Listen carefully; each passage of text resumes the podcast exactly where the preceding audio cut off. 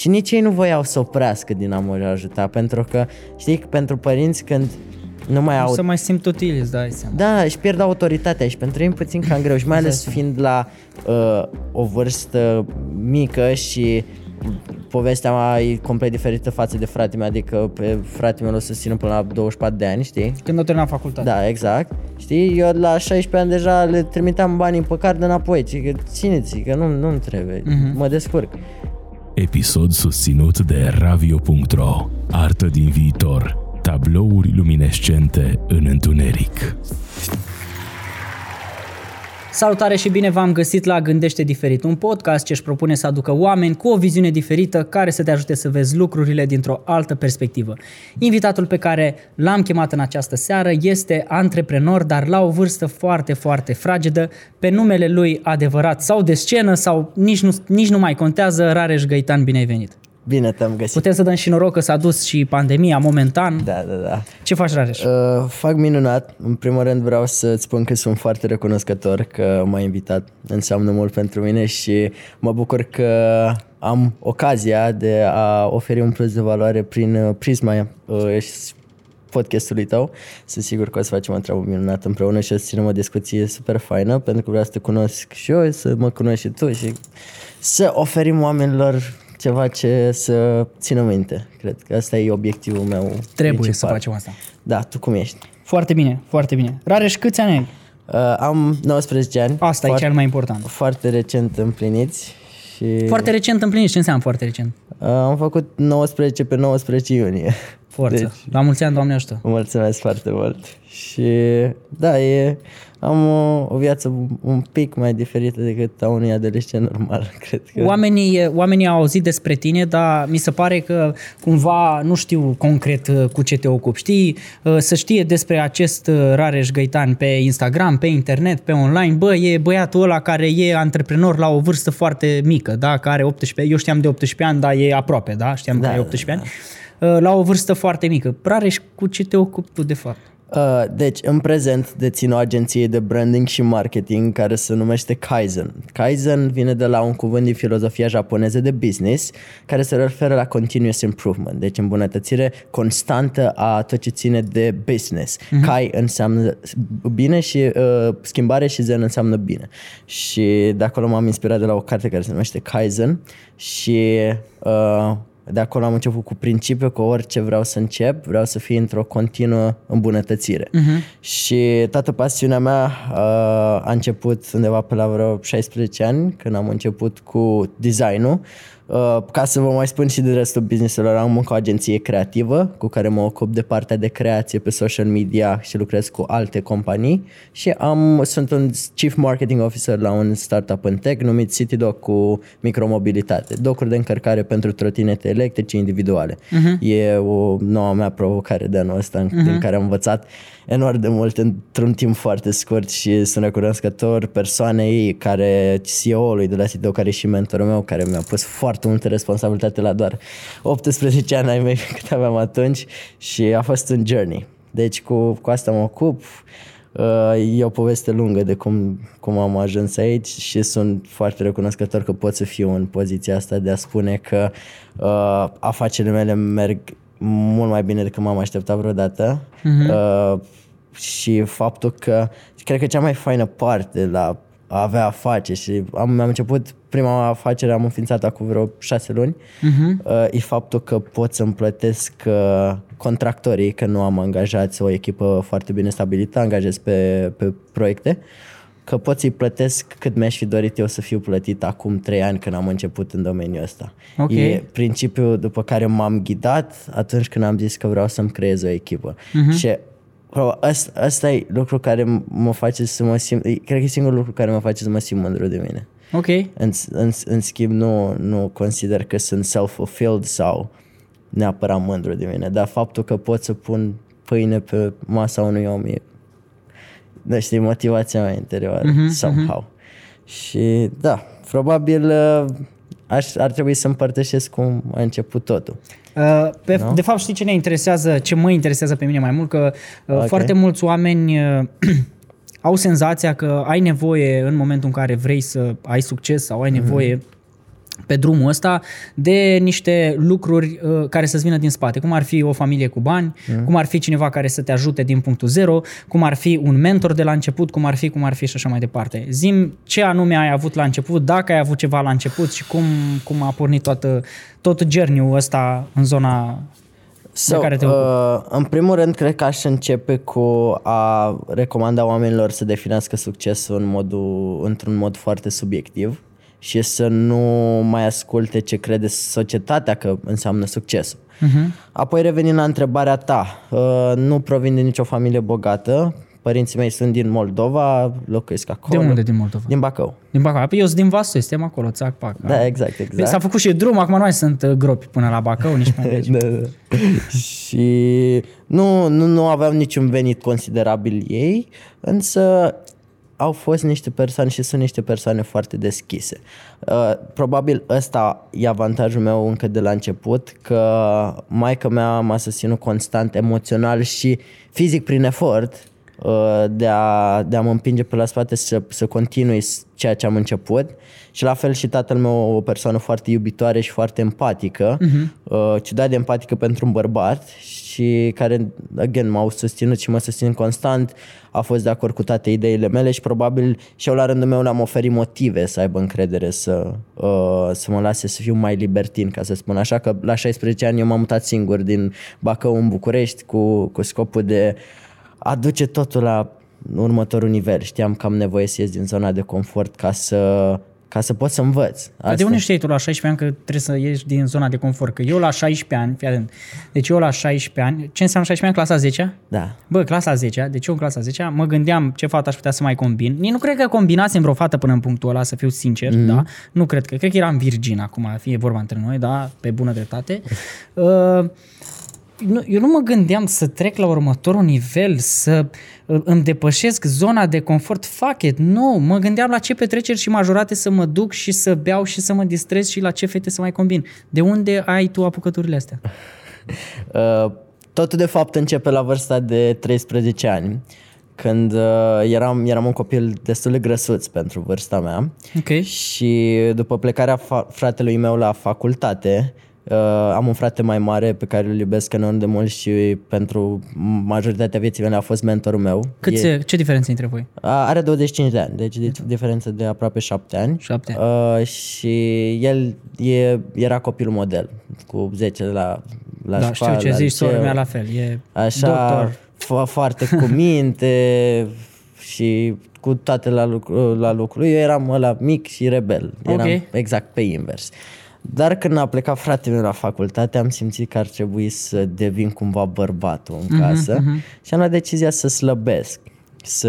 Aia era problema. La cea 13 mai- ani? Da, la 13 ani. Că lumea îmi spunea că spufos, că nu neapărat că eram obez, dar eram grăsuț. Da, ca să, am înțeles. Dolofănel, cum îmi spunea mama. Dolofănel. Da, așa. Și uh, de acolo, practic, a început totul, pentru că în, aș, e un proces destul de lung, dar vreau să dau fast forward ca să, ca să creez puțin de șoc. În doar 10 luni, de la 70 de kilograme, am fost diagnosticat cu anorexie și anorexie nervoasă, am ajuns la 36 de kilograme, Oh my cel mai God. puțin. Cu anemie, uh, toate organele îmi cedau, tiroida mea era pe, Mamă. pe, pe final și mi se mai dădea foarte puțin de trăit. Uh, e, ca să înțelegeți schimbarea pe care am avut în doar 10 uh, luni, uh, bunicii mei nu mă mai recunoșteau. Mamă. Cam atât de mare era schimbarea. Adică când am venit după o perioadă la, aca- la bunicii mei, nu, nu știau că sunt eu. Ceea ce la, chiar a fost un șoc pentru mine. Și acolo a început totul. Faptul că anorexia m-a făcut să... m- Gen, tot procesul de a ajunge anorexic mm-hmm. m-a făcut să mă disciplinez enorm de mult, chiar dacă am fost într-o extremă.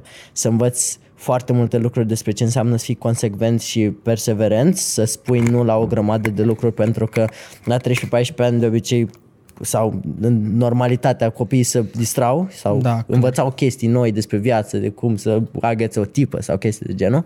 Well, eu îmi petreceam tot timpul făcând sport și citind articole despre fitness și despre nutriție. Asta era tot, asta era tot ce făceam și nu că făceam sport, făceam sport în exces, gen, mă antrenam 5 ore, 6 ore pe zi, cât de multe ori puteam. Și devenise foarte toxic, însă după ce mi s-a dat vestea că tiroida mea uh, era pe final și că aveam multe șanse să nu mai fiu, atunci a fost un click în care uh, mi-am recunoscut pentru prima dată probleme. Nu recunoșteam că am anorexie sau ceva până când efectiv deschideam ochii și din cauza anemiei nu mai vedeam efectiv că Nu. Des- aveam ochii deschiși și timp de vreo două minute vedeam negru și mușchii mei erau atrofiați. E- e- Era durere, nu aș vrea să simtă nimeni durerea care e când mușchii, când mușchii sunt atrofiați și organele sunt failing, adică efectiv să simt că se strâng așa în tine. Și acolo cred că a fost din nou diferența că părinții mei uh, și s-au- cumva s-au schimbat o, odată cu mine. Eu trecând prin anorexie și asta ei au început să educe cum ar putea să mă ajute și chestii de genul și au fost super, uh, super down să mă ajute cu nutriționist, cu un psiholog. De la 14 ani lucrez cu psiholog și nutriționist și eram atât de motivat să le arăt că gen mi se pare că le-am le-am provocat foarte multă suferință. Am provocat foarte multă suferință în familia mea cu faptul că mi-am făcut rău și eram foarte determinat să repare greșelile pe care le-am făcut, nu pentru mine, uh, tot pentru ei. Gen că nu, nu-mi plăcea să-mi văd mama plângând sau te Da, da, da, da, da, plămând când ei nu știau ce se întâmplă cu mine. Și de acolo atunci am intrasem și, și la liceu și uh, timp de 2 ani am trăit ca un monk, ca un, ca un călugăr. Tot ceea ce făceam era să mănânc de 6 ori pe zi, să mă antrenez de 2 ori, să citesc cărți constant și asta făceam. Uh-huh. Nu ieșeam la petreceri, de-abia comunicam cu, cu prieteni, viața mea socială nu prea exista, tot ceea ce era focusul meu era să mă vindec, să, să fiu cea mai bună versiune a mea, dar cu o strictețe foarte mare și acum, gen după 2 ani de când s-a întâmplat lucrul ăla, îmi dau seama ce avantaj mi-a oferit tot ce am făcut în perioada aia timp de 2 ani, pentru că toți receptorii mei de dopamină, că eu încă cred că sunt niște animăluțe și gândim cu o parte logică, cu o, o parte de, de animale și partea mea de m- maimuță era educată să creeze dopamină doar în perspe- din, din făcând lucruri bune. Adică eu îmi luam dopamina când mă antrenam, eu îmi luam dopamina când citeam, dacă nu făceam lucrurile astea nu mă simțeam bine. Nu luam dopamina din jocuri video sau din uh, mâncare nesănătoasă sau din ieșiri pentru că pur și simplu uh, eram, nu, nu neapărat vă zic deprived, dar le țineam atât de departe de mine încât le consideram cumva uh, niște uh, threats pentru uh-huh. rutina mea, pentru că eram foarte rigid și inflexibil ca persoană în perioada aia cu rutina mea. Și pentru că după anorexie am, uh, am suferit de câteva eating disorders, de bulimie și de ortorexie, e, e destul de comun pentru oamenii care trec prin anorexie Ok. să, să treacă prin astea. Și uh, aici s-a, ca să trec de bolile astea practic de eating disorder, am, am, am început să gătesc. Și în perioada aia m-a ajutat atât de mult să învăț să gătesc, pentru că n-am, n-am început să, văd, să gătesc de pasiune. Pur și simplu mi-era frică să gătească altcineva pentru mine, credeam că îmi pun altceva sau nu știu, nu știu, Ok. era, eram foarte ciudat. Și gătind, învățând gătind, am creat o pasiune pentru asta și uh, m-a ajutat atât de mult să, cre- să, să trec peste toate traumele pe care le-am avut cu mâncarea, cu sportul, faptul că am început să-mi gătesc, să descoper mai multe chestii, fiu pasionat de gastronomie și din pasiunea asta pentru gătit și în special pentru gătit sănătos s-a născut și prima afacere a mea care s-a întâmplat într-un mod foarte ciudat. Eram pe bandă, era, era cred că toamna, alergam pe bandă, aveam bandă acasă și mi-a venit ideea de a-mi vinde budinci de ovăz la liceu. Eu eram obsedat de budinci de ovăz în perioada aia și tot ce, fă, ceea ce făceam acasă era să fac rețete cu budinci de ovăz și după aia să le mănânc. Sau să le dau și alor mei, că voiam să le testez pe ei. Ok. Și mi-a venit ideea aia, dar nu știu cum a fost clicul ăla atât de mare încât m-am oprit de pe bandă, m-am dus la maica mea și mi-a zis împrumutăm, te rog, niște bani și acum mi-am zis, cred că împrumutam vreo 200 de roni, 300 de roni Ok. să mă duc să-mi iau câteva kilograme de ovăz, caserole de plastic și toate ingredientele care aveam nevoie, Nutella să nu mai știu eu ce. Și uh, a doua zi, efectiv, m-am dus la magazin, m-am întors acasă, am făcut 10 porții, le-am personalizat, am scris numele uh, copilor pentru că făcusem o selecție înainte, fiind la liceu unde m-am gândit să le vând? La liceu, când aveam alt undeva să le vând. Și m-am gândit să le duc la cei mai populari copii din liceu, ca să, ca să le cer ceva. Și a doua zi m-am dus la liceu. Deci ai fost la influencer, cum ar veni. Da, am fost la influencer, exact, am fost la influencer și mă cunoșteam cu persoanele alea și le-am spus, uite, eu am făcut budincele astea de ovăz, Ști, se știa pe atunci în, în liceu cumva că eu gătesc, că de la când am intrat în liceu aveam 37 de kilograme și eram mic, când după vreo 2 ani aveam vreo 60 de kilograme și mai crescusem, adică Da, da, începea da. să vadă că... uh, Ceva se întâmplă. Că, da, ce, ceva se întâmplă și am avut o rugăminte pentru ei. Dacă le place, să dea un share pe story, pe Instagram. Atunci era Instagramul booming.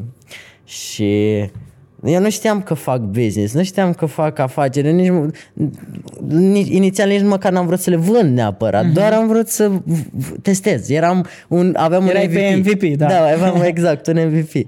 Și uh, după ce persoanele alea, toate, toate dintre ele au dat share pe story și uh, fi- au filmat cum le-am personalizat și alea, a doua zi m-am trezit cu 50 de comenzi din tot liceu. Și eram șocat. Eram șocat pentru că prima dată de multe mesaje și toată seara aia am stat să fac 50 de porții de budinci de ovăz cu maica mea. Deci nu vrei să știi câtă muncă de antebrațe să, Da, da, da. să, să faci și le făceam la modul, pe toate le cântăream, le făceam la perfecțiune astfel încât să să fac clientul să simtă atât de special și pe fiecare, de, după ce le terminam, uh, puneam numele la fiecare client, puneam ingredientele și un citat. Nu, nu știu de unde mi-a venit ideea aia. Eu am spus că plagiez pe Starbucks, dar am auzit că și Starbucks de fapt o plagia pe altcineva. Îți dai și, seama. și tot cercul ăsta vicios.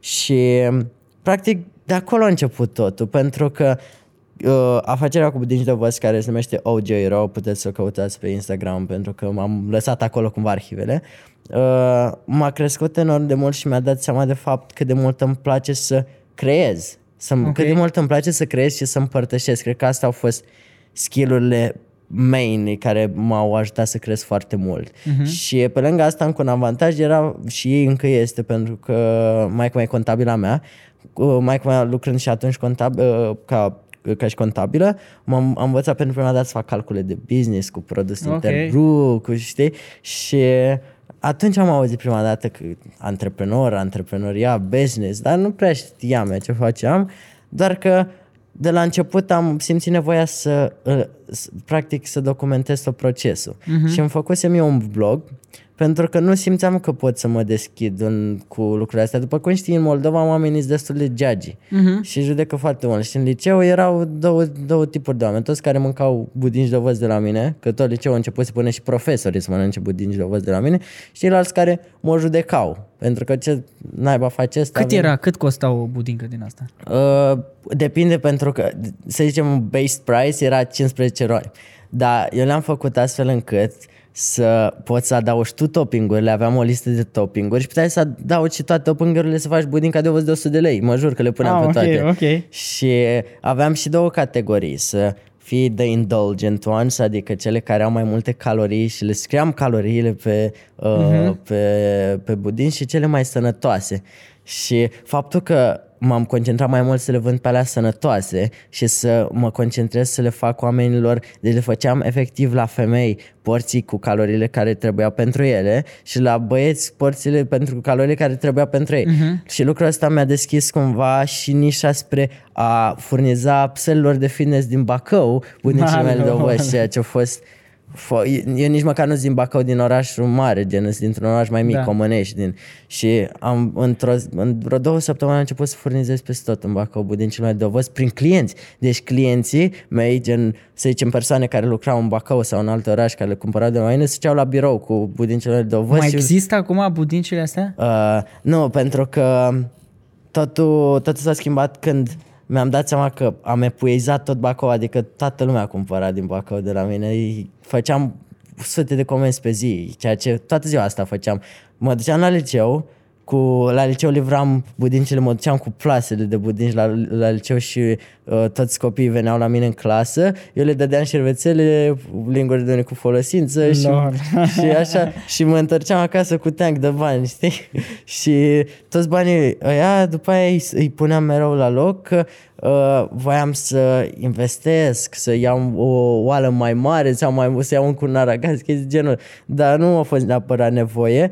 Dar încă un lucru care s-a întâmplat foarte, foarte important în journey meu e că mi-am dat seama destul de devreme uh, cu afacerea cu Budinci de Voice că am nevoie de social media. Pentru că mi-am dat seama cumva, I don't know, că ș- copiii sunt acolo, că adolescenții sunt Da. acolo. Și nu doar adolescenții, și adulții. Și în prima lună am învățat singur să creez postări pe Instagram despre budincele mele de ovăz, cu meniuri și astea. Atunci am luat pentru prima dată în contact cu graphic design-ul și apoi mi-am făcut primul meu website cu, pentru, pentru budinci de ovăz cu Wix, îmi amintesc și acum. Că Mamă, da.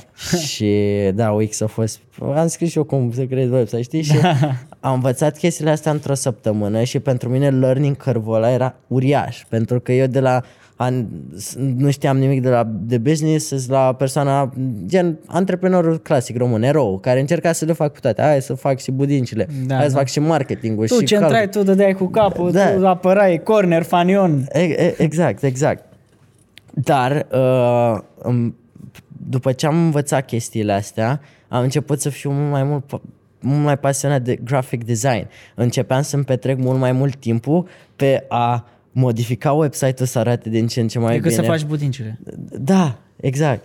Ok. Și gen o rugam pe maica mea să ocupe și eu, eu Era- stăteam, era- eu, fă- stăteam fă eu, era, topul. eu eram pe laptop și mă ocupam de, de postări și de chestiile alea, să vorbesc cu oameni, de cum pot să uh, cer mai multe feedback-uri ca să pun mai mult la story, cum pot să fac mai mult marketing. A, asta a început să mie să-mi placă Deci atât de migrai mult. ușor, ușor spre zona de marketing. Da. Și în perioada aia, destul de vreme, am dat de The Future. The Future Da, e știu pe băieți. uh, cea mai mare companie care se ocupă cu business of design și efectiv toți banii pe care i-am făcut în budinci de văz mi-am dat pe cursurile de la The Future, toți Mișto. banii.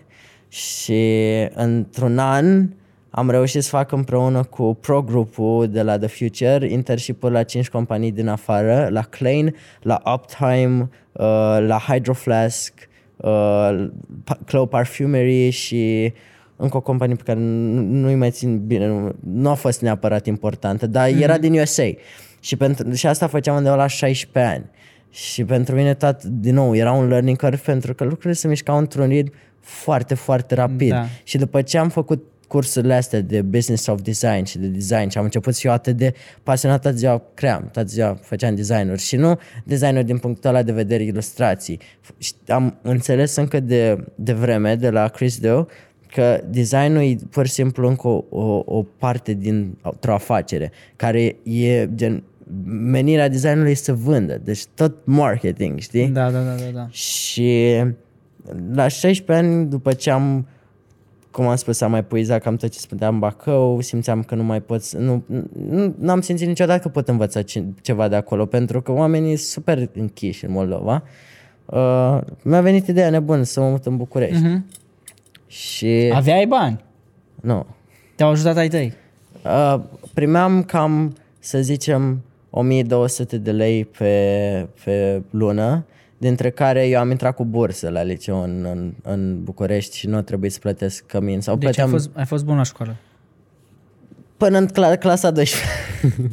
până în clasa 12 am, am fost ok. Rare, știi ce vreau să, știi ce vreau să întreb? Ca să nu ne îndepărtăm prea mult, că ne ducem de la startul ăla de 13 ani încolo și nu Da. vreau să te mai întorc când o să ajungem Da. aproape de, de present. Uh, mă interesează atunci la 13 ani, când ai avut tu momentul ăla, da? în momentul în care ai vrut să faci switch-ul de la plinuț dolofan la... Ok. Care a fost, uh, care a fost struggle-ul din spate? Care a fost motivația? De ce ai vrut să faci asta? Uh, psihologic vorbind și ce am aflat de la uh, psiholog în perioada aia uh-huh. și acum lucrez cu psiholog, a fost cumva frica mea de abandon și faptul că m- am considerat că am fost abandonat de frate meu, că el, na, el plecase la facultate.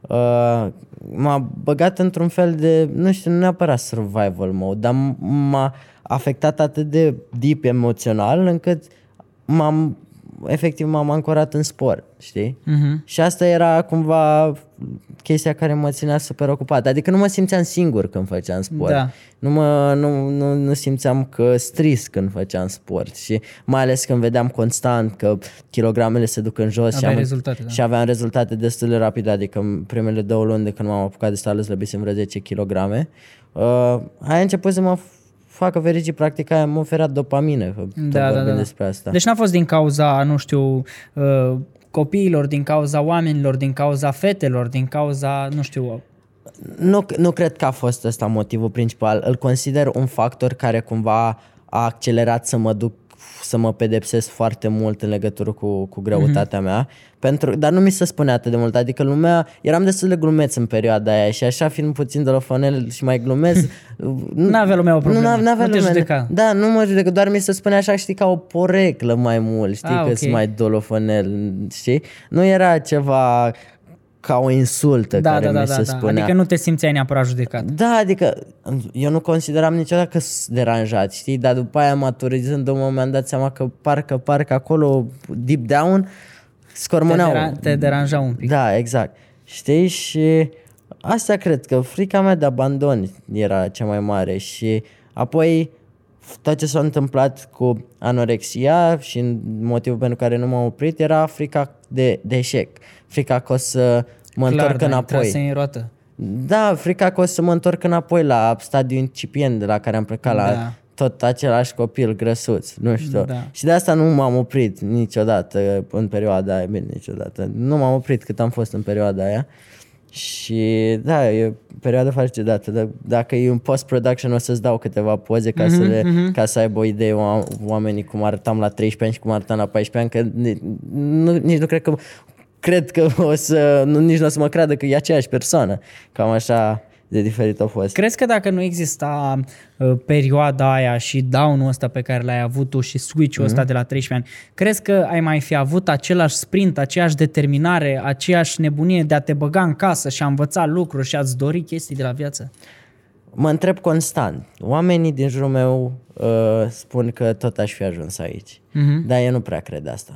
Pentru că cred că s- tot ce s-a întâmplat la 14 ani mi-a dat un avantaj substanțial față de tot ce am făcut, pentru că eu la 16 ani eram deja disciplinat și work ethic-ul meu, gen, puteam să lucrez 13 ore pe zi, că aia asta știam, gen, nu știam nimic altceva. Da. Gen, cred că aia mi-a oferit un avantaj enorm de mult din, în learning curve și plus că av- eram și egoless, adică tot ce citeam nici nu mai mă gândeam că a, să aplic, să o filtrez, tot ce citeam puneam în practică, adică dacă o carte îmi zicea că băi meditează 17 ore, eu mă apucam, mă puneam așa și făceam, meditam 17 ore, că asta știam, gen, tot ce citeam nu mai filtram, puneam în aplicare, credeam Da. tot ce citeam, știi? Și chiar mi-am amintesc acum, prima carte pe care am citit-o vreodată de, de, despre dezvoltare personală și o recomand, încă o recomand în momentul ăsta, era o carte pe care o citise maica mea, uh, uh, că ea era pe atunci pasionată Teta Healing, nu știu ceva, Da, da, da, da, da. magii, șamani. Și am citit și Lefuitorul de Diamante de Da, Michael Gesher Roach și de, de acolo a început tot. Mhm. Apoi, uh, parcă universul a încercat constant să-mi demonstreze că băi, asta ar trebui să faci, pentru că atunci cunoscusem chiar o tipă care a vrut să facă schimb de cărți cu mine și Mhm. uh-huh. gen nu știam ce schimb de cărți, adică ea voia o carte de la mine și a zis că i-am dă o carte. Și mi-a dat The Secret de, de Rhonda Da, da, Byrne. da, da, da. Și după ce am citit cartea aia, credeam atât de mult că, băi, dacă o să cred, știi? știi cum e, dacă vrei să crezi în tine, trebuie să crezi în tine. Am început să cred foarte mult că pot să devin foarte bun. Nu era... În, și nu cred că a fost vreodată neapărat de posesiile monetare sau... Pur și simplu voiam să, nu știu, să am mai mulți mușchi, să pot să ridic mai mult la sală, să... Nu știu, chestii de genul, mm-hmm. obiectivele pe care le-am avut atunci, asta credeam. Și acolo pra- practic a fost click dar e greu de spus. Mm-hmm. Mulți spun că e în ADN, eu n- cumva încerc să fiu mai realist și să zic că băi, dacă nu eram pus în situațiile astea în care să mă efectiv să fac ceva ca să trăiesc, nu știu dacă tocmai așa merg în zona de Poate confort. există varianta asta cu ADN-ul și eu cred în ea, că Mhm. cumva soarta te-ar fi dus more or less, știi, către direcția asta, dar cu siguranță a fost un catalizator, adică ți-a dat o, ți-a dat o accelerație, ți-a apăsat pedala până la, până la podea, știi, treaba asta. Uh, clar. Uh, uneori cred că mă mișc puțin rap, prea rapid. Psihologa îmi zice că ăsta e ritmul meu și că n-ar trebui să mă...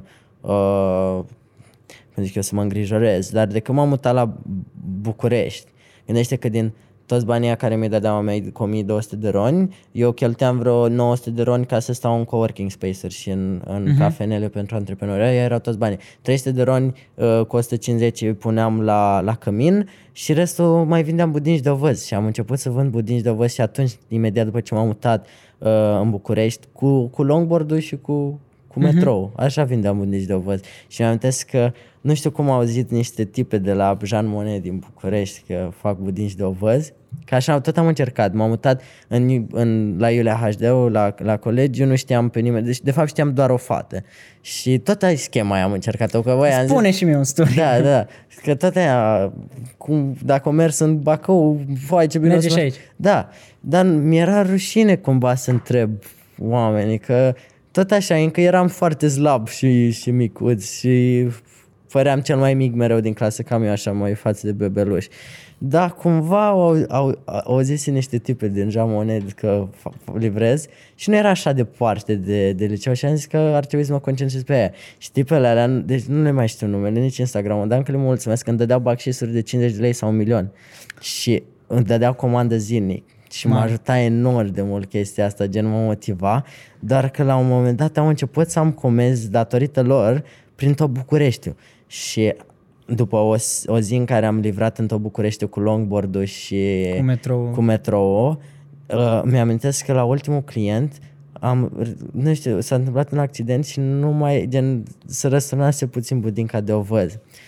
Și m-am simțit atât de prost, nu venea să cred că e prima comandă pe care gen, nu o să ajungă cum, cred, cum voiam eu să ajungă la da, client. Da, da. Și mi-am dat seama că nu e sustenabil. Mi-am dat seama că obosesc foarte mult, mi-e foarte cal, nu time consuming, adică nu, nu se merita și de atunci am luat decizia să nu să renunț, să pun pe stop, pentru că în cel puțin cred că în 2022 vreau să readuc ideea, dar foarte la alt nivel. Da, la alt nivel și să o fac un fel ca o afacere de familie, nu știu, așa mi-am imaginat-o pe atunci, okay. să o fac o afacere de familie și să le o pasez cumva lor mei, să le dau o responsabilitate pentru bătrânețea lor, ca să spun okay. așa.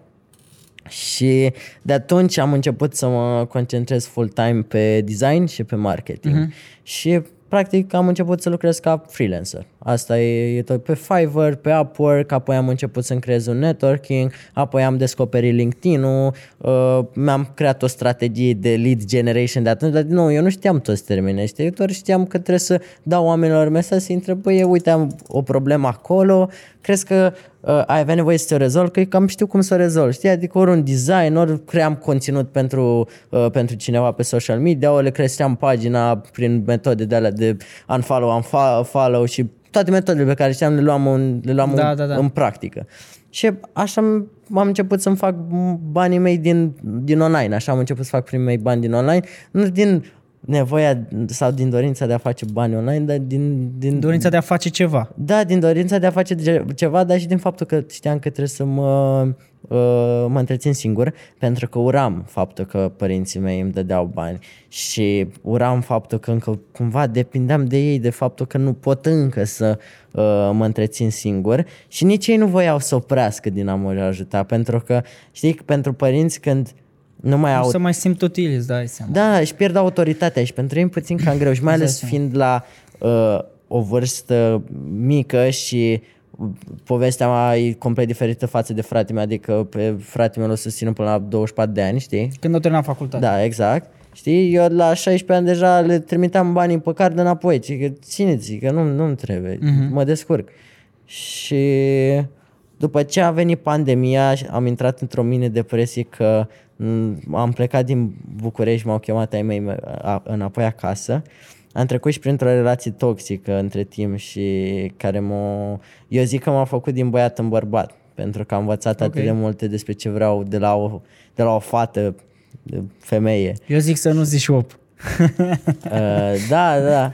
Și o să dau pe fast forward, că nu, nu cred că depresia mea face vreo, vreo minune, însă nu ne pot zic neapărat că e depresie. Cred că numim depresii prea ușor lucru. Niște, Bă, știi? eu cred că de fapt depresie are mai multe conotații. Știi Da. că oamenii când spun depresie să gândesc la cineva mort sub o masă și care îi curg bale și e Da. gata. În... Nu, depresia are mai multe forme. Adică depresie poate să însemne și starea aia de nu-ți mai vine să faci nimic, depresie poate să însemne și descurajare și așa mai departe. Adică are mai multe forme. Uite, ca să dau un insight, uh, seamănă în partea asta de relații cam cum era uh, Cristian Stan cu relația aia lui Ah, care ok. i-a schimbat viața, Da, că da, da, tot, da. toți suntem prieteni comuni și am avut discuția Da, pe da, asta. da.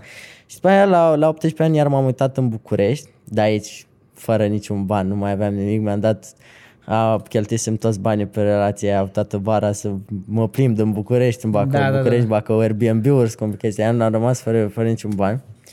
M-am mutat iar în București, acum nu mai e la cămin, la garsonieră, am zis că trebuie să mă mut la garsonieră. În capul meu era constant chestia asta de a ieși const- din, din zona de confort. Să te arunci, da. E singurul lucru pe care, care mă făcea să mă simt enorm de bine, să știu că, băi, eu mâine n-am bani să trăiesc, trebuie să fac ceva.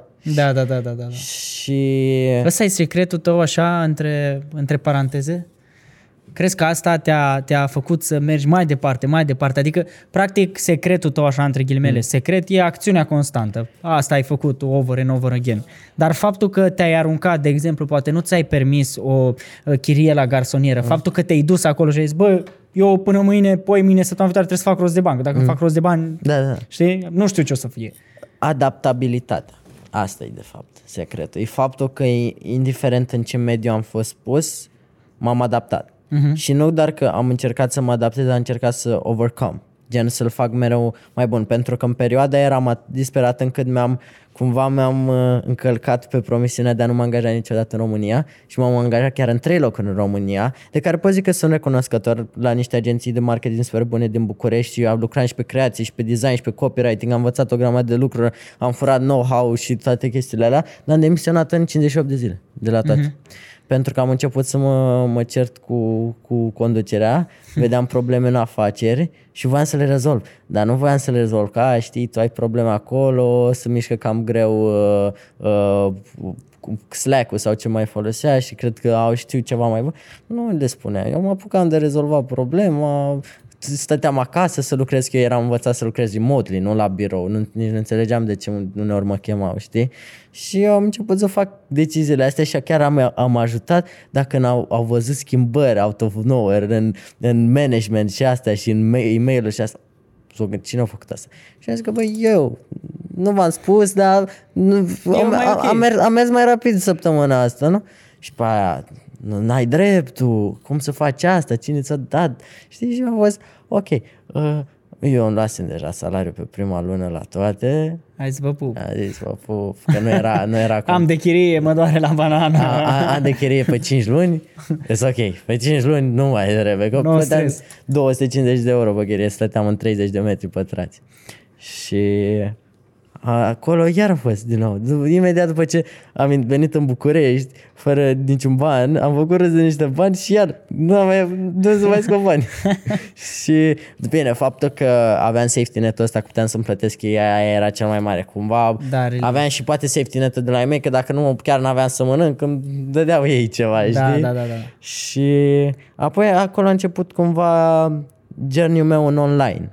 Că am început să-l urmăresc mult mai în detaliu pe Chris Du și pe Dane Walker și ei care erau mari și am văzut cât de mult gen ei educă ceea ce știu ei, știi? Uh-huh. Și am zis că păi ar fi cool să le spun și eu adolescenților de vârsta mea că băi se poate dacă chiar vrei, știi? Uh-huh. Și am început să documentez practic procesul cu cum am deschis prima afacere, cu budinci de ovăz, cum am dat de antreprenoriat, toate informațiile pe care le aveam de la Gary Vee la cursurile pe care le-am avut până atunci și practic am început să teach online, dar nu mentorship sau chestii, eu pur și simplu făceam conținut cu toate lucrurile pe care le învățam și după ce le învățam, încercam să duc pe altcineva să Ok. chestiile astea, pentru că statistic vorbind, e cea mai uh, util mod de, de învățare, gen cel mai eficient. Dacă vrei să vezi dacă știi ceva, încearcă să educi pe altcineva. Dacă reușești să educi un copil de 10 ani să înțeleagă un termen de marketing, înseamnă că îl deții foarte bine și uh-huh, poți să le explici uh-huh. într-un mod foarte, foarte simplu, dar să, să înțeleagă esența. Și practic asta făceam eu cu, cu designul și marketingul. Eram foarte nișat, asta e pasiunea mea și asta e skill-urile care sunt Uh, nu, nu neapărat mândru, că din nou nu, nu o să mă consider, cred că niciodată self-fulfilled, dar sunt skill care mi-au pus baza la tot ceea ce fac acum. Uh-huh. La faptul că designul m-a făcut o persoană incredibil de creativă și Uh, știu că poate mulți tineri vor să facă design și se întreabă că băi ar trebui să știu să desenez. Nu, nu trebuie n-are să știi, nu are nicio da, treabă. Da. Principiile de design sunt importante. Și marketingul că am știut cumva să mă poziționez, chiar dacă eram un puști, am, am reușit să mă poziționez ca fiind o persoană foarte serioasă în mediul online și în câteva luni, în trei luni să crezi vreo 10.000 de urmăritori pe complet natural, pe conținut educațional. Da. Gen, Lucrul ăsta m-a boostat foarte mult din punct de vedere a networking-ului, că am început să lucrez cu antreprenori din România, cea care acolo a fost click pentru că lucram pentru antreprenori să le fac conținut pentru LinkedIn și pentru social media și în cam vreo 5 ore, zicem pe zi, cam terminăm toată treaba, cu tot conținutul pe o săptămână pentru cineva și eram plătit 500 de euro, am plătit 700 de euro și eram gen, wow, lucrez atât de puțin și sunt apreciat pentru munca mea și fac chestiile da. astea că am început să caut mult mai mulți clienți, să dau mesaj la mai mulți, să antreprenori, să dau din afară și ajunsese la un moment dat prin, uh, prin ianuarie în care efectiv veneau atât de mulți clienți la mine și voiam să iau pe toți pentru că aveam frică, aveam frică că nu o să mai am, nu o să mai am, știi? Și da, eu tot da. luam, indiferent că mă plăteau cu cât voiam eu sau mă plăteau mai mult, mai puțin, eu îi luam.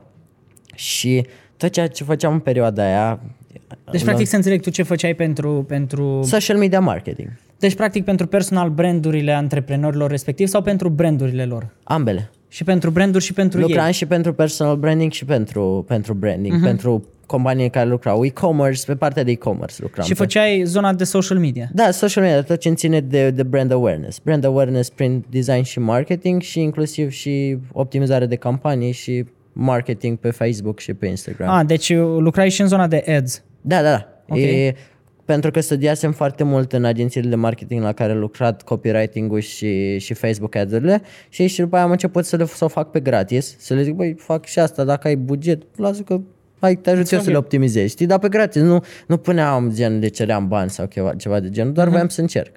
Și așa, practic, mi-am dat seama cât de mult pot fi apreciat în alte părți și să fac chiar ceea ce îmi place, știi? Și nu îmi spunea nimeni, și din nou sunt foarte recunoscător cu toate persoanele, poate să uite unul din persoane care am colaborat la podcastul ăsta, sunt foarte recunoscător că nimeni nu a spus ce să fac când să fac, toată lumea cu care am lucrat mi-a dat complet libertate și autoritate în legătură cu deciziile pe care le au cu bugetele lor și cu imaginea lor, ceea ce din nou mi se pare că toată responsabilitatea pe care o aveam ca să fac o persoană sau un brand să arate bine, uh-huh. m-a responsabilizat foarte mult și mi-a oferit un simț foarte mare de, uh, de punctualitate și de perfecțiune. Even though perfecțiunea e un sabi, o sabie cu două tăișuri și mereu a fost așa pentru mine. Și am fost efectiv în februarie nevoit, deci nu de bună voie, nevoit să-mi fac afaceri și să angajez oameni. Uh-huh. Pentru că nu mai puteam să țin. Nu mă, și nu voiam să-mi pierd clienții. Și atunci am sunat-o pe mama și am zis, mama, te angajezi la mine că îmi deschid afaceri și am nevoie de contabil și știi cum e. Că eu da. nu știam nimic, deci nu știam, nici nu știam cum să deschid afacerea. Eram atât de ocupat în perioada aia încât am plătit pe cineva să-mi, să-mi fac afacere. Și, și de acolo a pornit tot. Și în, în martie, din martie, m-am concentrat foarte mult pe o singură nișă.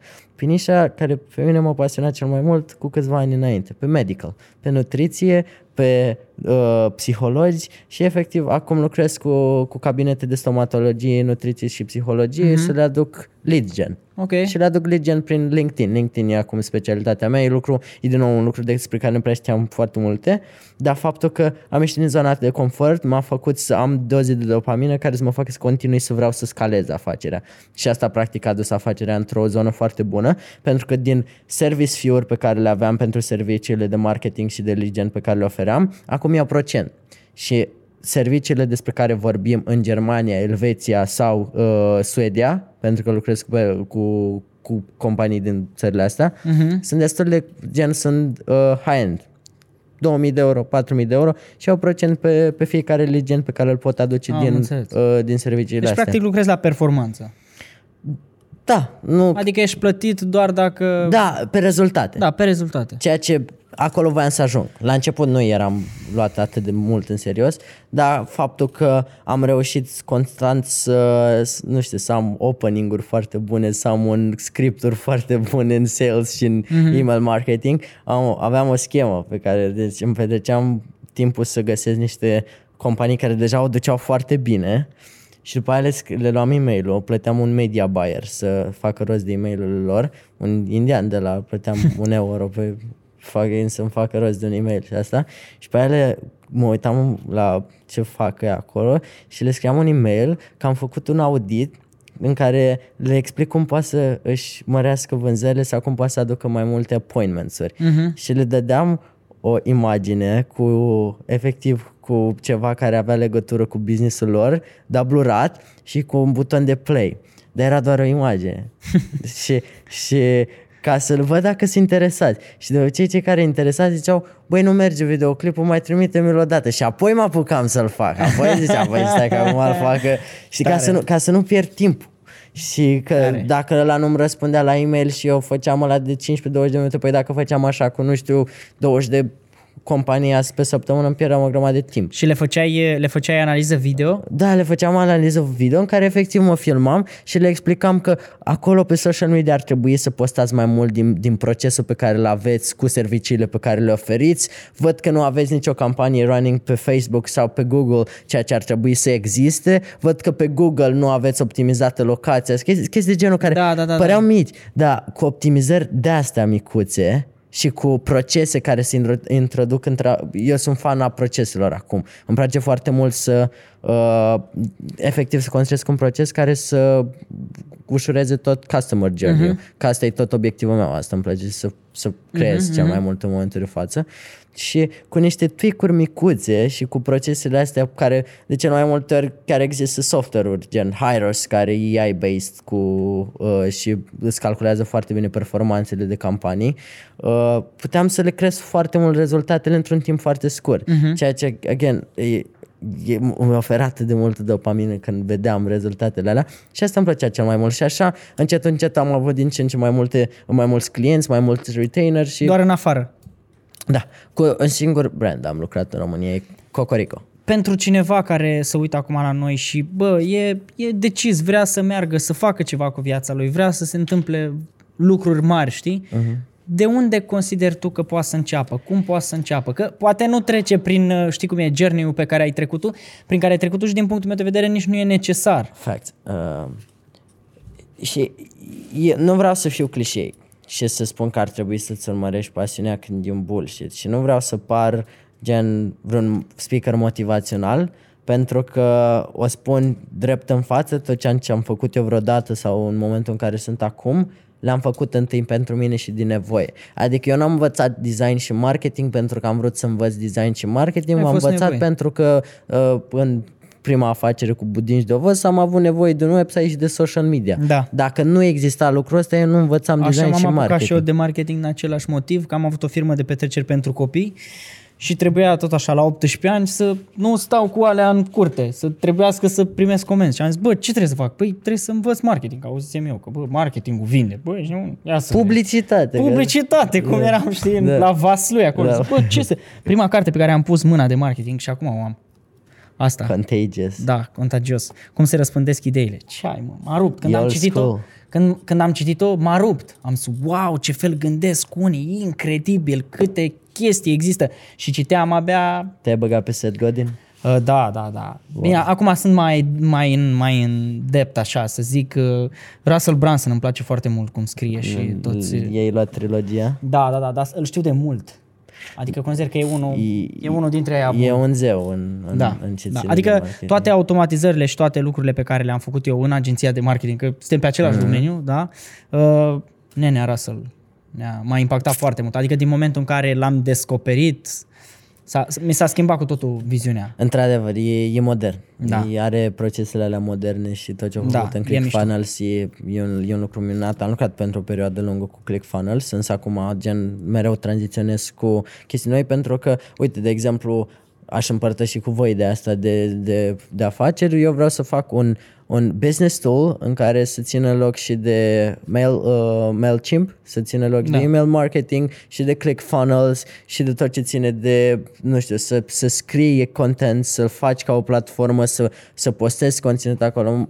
Asta, asta e un lucru pe care aș vrea să-l fac în, în curând. Da. Și ceva ce m-am gândit de ceva timp, pentru că știi cum e, când ai la o agenție, trebuie să te duci la, nu știu, la Sending Blue sau nu mai știu ce pentru email marketing, trebuie să te Clar, duci la da, nu, Clickfun- nu există integrată. Da. Nu agenție integrată. Exact, și cam pe asta lucrez acum, dar revenind la, la Da, la de ce trebuie întrebare. să se apuce? De unde să se apuce? Ce să facă prima dată? Că eu cumva consider că fiind o societate cu foarte multă informație, există o paralizie mentală în rândul tinerilor, pentru că e informație peste tot și nu știu de ce trebuie să se apuce. să înceapă să se uite în jurul lor și să în, încerce să gre- găsească probleme sau chestii pe care personal îi deranjează sau lipsuri. Să zicem că ești un, un, un tânăr care stai la, la țară și uh, ai unele lipsuri.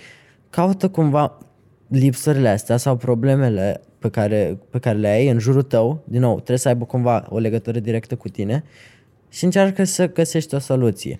Pentru că e ok, recomandările de cărți și recomandările de să asculți pe ăla sau pe celălalt, sunt, e foarte important, dar self-improvement ăsta și self-help-ul e o industrie care poate fi foarte confuză. Și Da, așa e. Uh, chiar astăzi am postat ceva despre lucrul ăsta, că fa- te face constant să crezi că trebuie să rezolvi ceva în viața ta, că nu ești destul de bun, că nu faci ce faci acum nu-i destul și e foarte important ca în viața asta să rezolvi problemele care chiar sunt probleme și să încerci să nu-ți creezi probleme când nu e nevoie să-ți creezi probleme. Mm-hmm. Și dacă în jurul tău există probleme uh, pe care tu le observi și poate altcineva nu le observă, concentrează-te atât de mult să găsești o soluție pentru chestiile alea, pentru că e cel mai, cel mai mare skill pe care îl poți, uh, poți învăța în tot, tot journey ăsta și cred că asta e și chestia care mă ajută foarte mult, e problem solving-ul. E creativitatea de a găsi soluții și de a keep it simple uneori. Ok, și uite, am identificat o problemă, identific cumva așa mare, cam ce ar trebui să fac, unde mă duc după, ce, ce caut, unde caut, cum caut.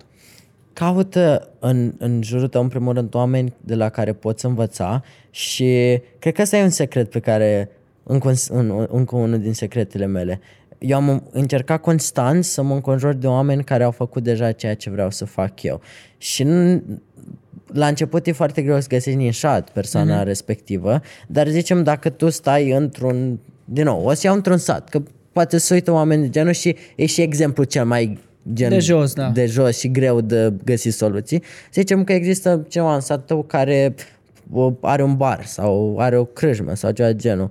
Încearcă să găsești persoana care are gen locațiile astea și întreabă-le gen cum ți-o venit ție să deschizi tu Da. un, o, o crâșmă în, în mijlocul satului meu, un pustiu sau chestii genul, gen întreprinzători, oameni care cumva au dus o soluție și au văzut un lips, un, un, un lips, uh, o lipsă acolo în, în, în satul ăla. Știi? Și să înveți de la oamenii ăștia, e- de la oamenii care au făcut deja niște lucruri deja și sunt în fața ta, e cel mai cum zic eu, e shortcut-ul potrivit. Pentru că cred că asta m-a ajutat și pe mine foarte mult în proces, pentru că când am încercat să fac ceva, m-am încercat să găsesc oamenii care au făcut deja ceea ce au făcut. Adică eu când am vrut să fac design, m-am dus direct la cum că the best uh, human to teach me design. Da, da, da. Știi? Și după aia am dat de Chris Do. Pentru că asta căutam pe Instagram, când scriam pe search, la search engine la Instagram design, dădeam de Chris Do.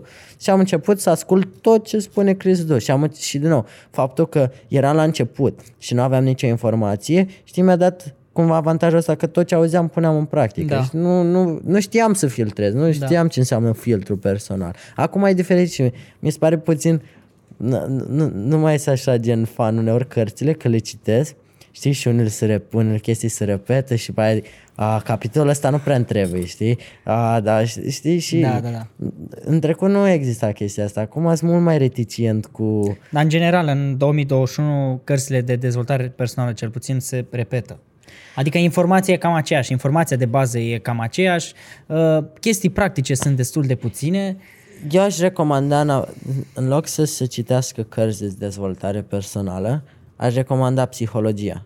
Pentru că de când lucrez cu un psiholog, de când încerc să descoper mai mult despre cum funcționează substanțele astea în creierul meu și cum pot să-l îl păcălesc să facă chestii bune și în același timp să simtă distracție.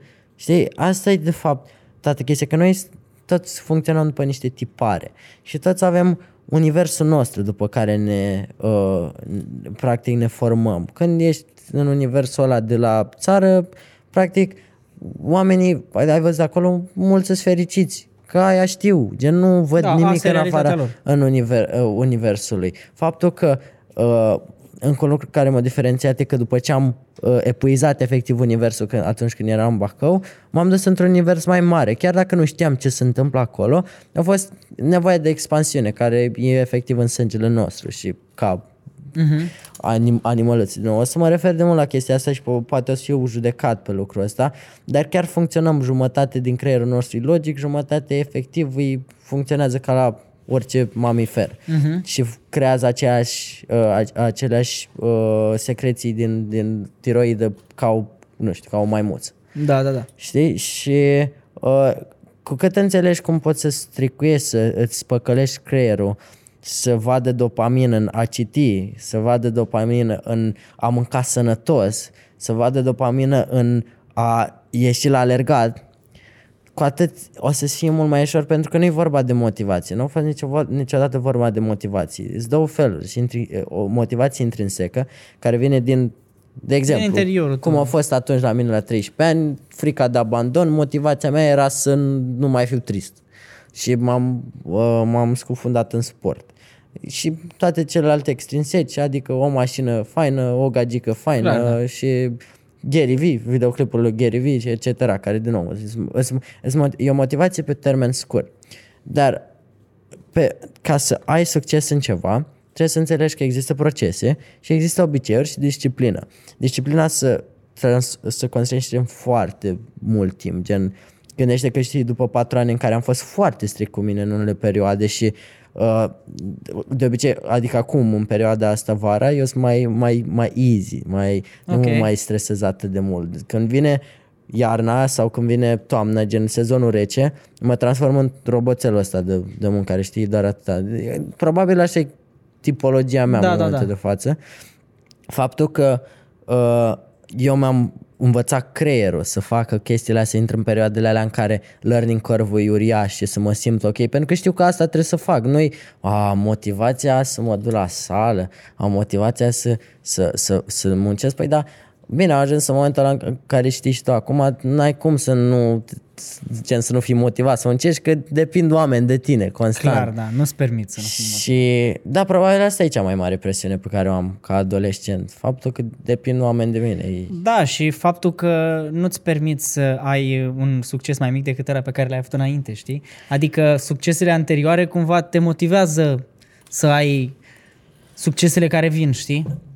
Da, cred că frica de eșec în, și mai ales ca noi ca fiind două persoane în mediul online e, e destul de, de deep pentru că știi te prezinți cu ceva în mediul online că majoritatea oamenilor nu au frică de eșec. Au de fapt frică că o să fii judecați. Adică Da, da.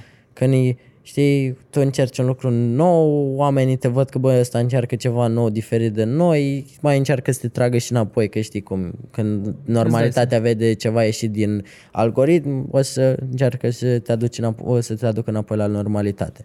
Dar e, frica asta de eșec și care de fapt ține majoritatea oamenilor în, în loc. Că, băi, ce o să creadă Clar. Ionel că despre mine dacă eu mă zic acum că vreau să fac afaceri și eu mă duc și bag, nu știu, toți banii pe care am strâns vara 1000 de lei în, uh, nu știu, în Shopify și eșuez. Ce o să zică Vasile și părinții mei de mine? Că o să râdă de mine. Și mă- și mai bine nu încep.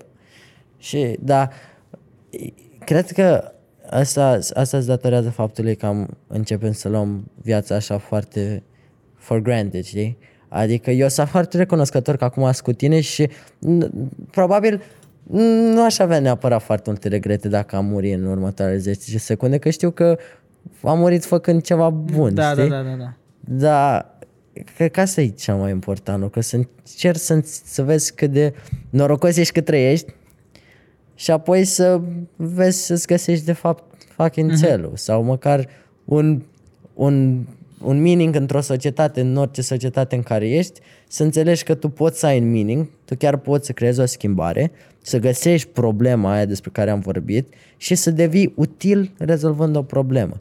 Pentru că toți simțim nevoia asta de a Fi util. a fi ceva, știi, în societate. Clar, Că trăim după atașament și dacă n-am fi fost și n-am fi funcționat după atașament și cum funcționăm acum, nu am fi ajuns aici ca societate și ca societate mai inteligentă decât restul. Și despre, despre asta e vorba, din a-ți cunoaște creierul ca să înțelegi cum poți să-l păcălești. Ok. Pentru că dacă înțelegi cum, ce face el ca să secrete dopamină, că gen, creierul nu-i pasă că citești sau că mănânci Mac sau că lui nu-i pasă ce faci, îi pasă să simtă Își ia- dopamina. Își ia hormon. Acum, na. Depinde ales- cum, ți, Da. de cum, depinde cum îl dai tu. Da. Dacă tot uh, vorbim de citit, așa pe final, Mhm. recomandă-ne, recomandăm două cărți mișto, care te-au, te-au schimbat, te-au transformat, te-au impactat foarte mult. Uh, oh, stai să mă gândesc. De, bă, deci cred că o să recomand pe uh, penultima pe care am citit-o, cu liderii mănâncă ultimii. Da, mișto. Uh, cred că e, e foarte important ca atunci când începi în afaceri să devii o persoană mai bună cu tine și cu oamenii din jurul tău, să devii un lider mai bun. E un skill foarte important și chiar, chiar o recomand pentru că te învață să fii mai responsabil în legătură cu toate deciziile pe care le iei și te învață psihologie, cum să vorbești cu oamenii. Și a doua? Și ha, a doua, cred că o să revin la șlefuitorul de diamante. Uh-huh. Pentru că aș vrea să fie o... Nu, nu, din online nu știu că nimeni nu mai recomandat-o, pentru că de, e o carte mai spirituală. Da, nu e neapărat o combinație. Pentru, nu, e, nea- uh, nu e neapărat cu, cu, pentru tineri, sau, dar f- cartea aia m-a, m-a influențat atât de mult pentru că încercam să o înțeleg și știam că nu prea o pot să o înțeleg, dar nu știu, principiile care erau acolo și chestiile în care îți vorbeam, nu aș vrea să mergem foarte deep în tot ce ține de The Secret sau asta, că oricum toate se bazează cumva pe lucrul ăsta. Dar uh, Șlefuitorul de diamante e o carte care trebuie să, pe care trebuie să o citești măcar o dată în viața asta și, cum am spus, cărți de psihologie. E Uh-huh. psihologia în sine și nu psihologia teoriei, psihologia Aplicată, aplicată. psihologie aplicată. E cel mai bun lucru, cea mai bună investiție pe care o poți face în Fii atent. business și în orice. Că tot îți place zona asta creativă și de imaginație, mm. ultima întrebare, da? Un exercițiu de imaginație. Mm. Imaginează-ți un banner mare cât toată clădirea asta unde ai intrat tu acum, mm. pe care ai posibilitatea să îl pui la Victorie, în intersecția aia mare de acolo de la Victorie, pe care deja o știi, de unde, pe unde trece mm. toată planeta. Mm-hmm. Uh, ce ai scrie pe bannerul respectiv? L-ar vedea toată lumea. Sincer, uh, nu, nu sună așa original, dar you, you'll die, you gonna... Știi, ce zice Ga- Gary V? Aș încerca să fac oamenii mai conștienți și în trafic, gen să uite în trafic și să vadă ai șanse, 99,9% șanse ca mâine să nu mai vină și să poți muri. Gen, seek discomfort și enjoy the moment. Mm-hmm. Adică asta și be grateful for living. Că avem, chiar în- înainte de să vedem, mă uitam la un videoclip de ăsta cu, cât, cât erau 86.400 de secunde? 86.400 de secunde are o zi și făcea comparația cu cum ar fi dacă în fiecare zi te zi cu 86.400 de dolari în cont, dar știi că la finalul zilei ți se iau toți. N-ai încercat să îi consumi într-un scop foarte, foarte, Clar. Clar. gen să încerci să-i consumi mereu până la final, exact ar trebui să, fi- așa ar trebui să fie secundele pe care le avem în zi, chit că uh, nu vreau să mă consider eu vreun om care le folosește pe toate și că nu procrastinez încerci. sau chestii genul. Știu că, gen, cel țin încearcă să fii mai grateful pentru faptul că ai două mâini și două picioare, cred că de acolo începem, mm-hmm. e, e un început bun și apoi începe să fii grateful de persoanele pe care le ai în jur și de faptul că ai o minte care poate să schimbe lumea într-un mm-hmm. fel sau altul. So, that's, Rareș, mersi pentru, pentru discuția de astăzi. O parte practică, cum îmi place mie, adică să Există și o chestie pe care oamenii să o aplice de acum, de mâine, de la anul, de când vor ei, numai să, numai să facă și mersi că te-ai deschis cu, cu povestea ta, cred că inspiră și cumva pe mine m-a inspirat. Adică în momentul în care mi- mi-ai povestit pățania de la, de la 13 ani și cumva extremele astea în care te-ai dus, am zis, bă, wow, ce tare. Și mă bucur că există oameni ca tine care își doresc să lase lumea un loc mai bun decât au găsit-o. Îți Mersi, mulțumesc Rareș, foarte încă o mult, din nou sunt recunoscător și uh, sper ca voi toți care uitați să condați să vă uitați la Radu, e un tip super cool și să vă apucați dracului de cât treabă. That's it. Mersi.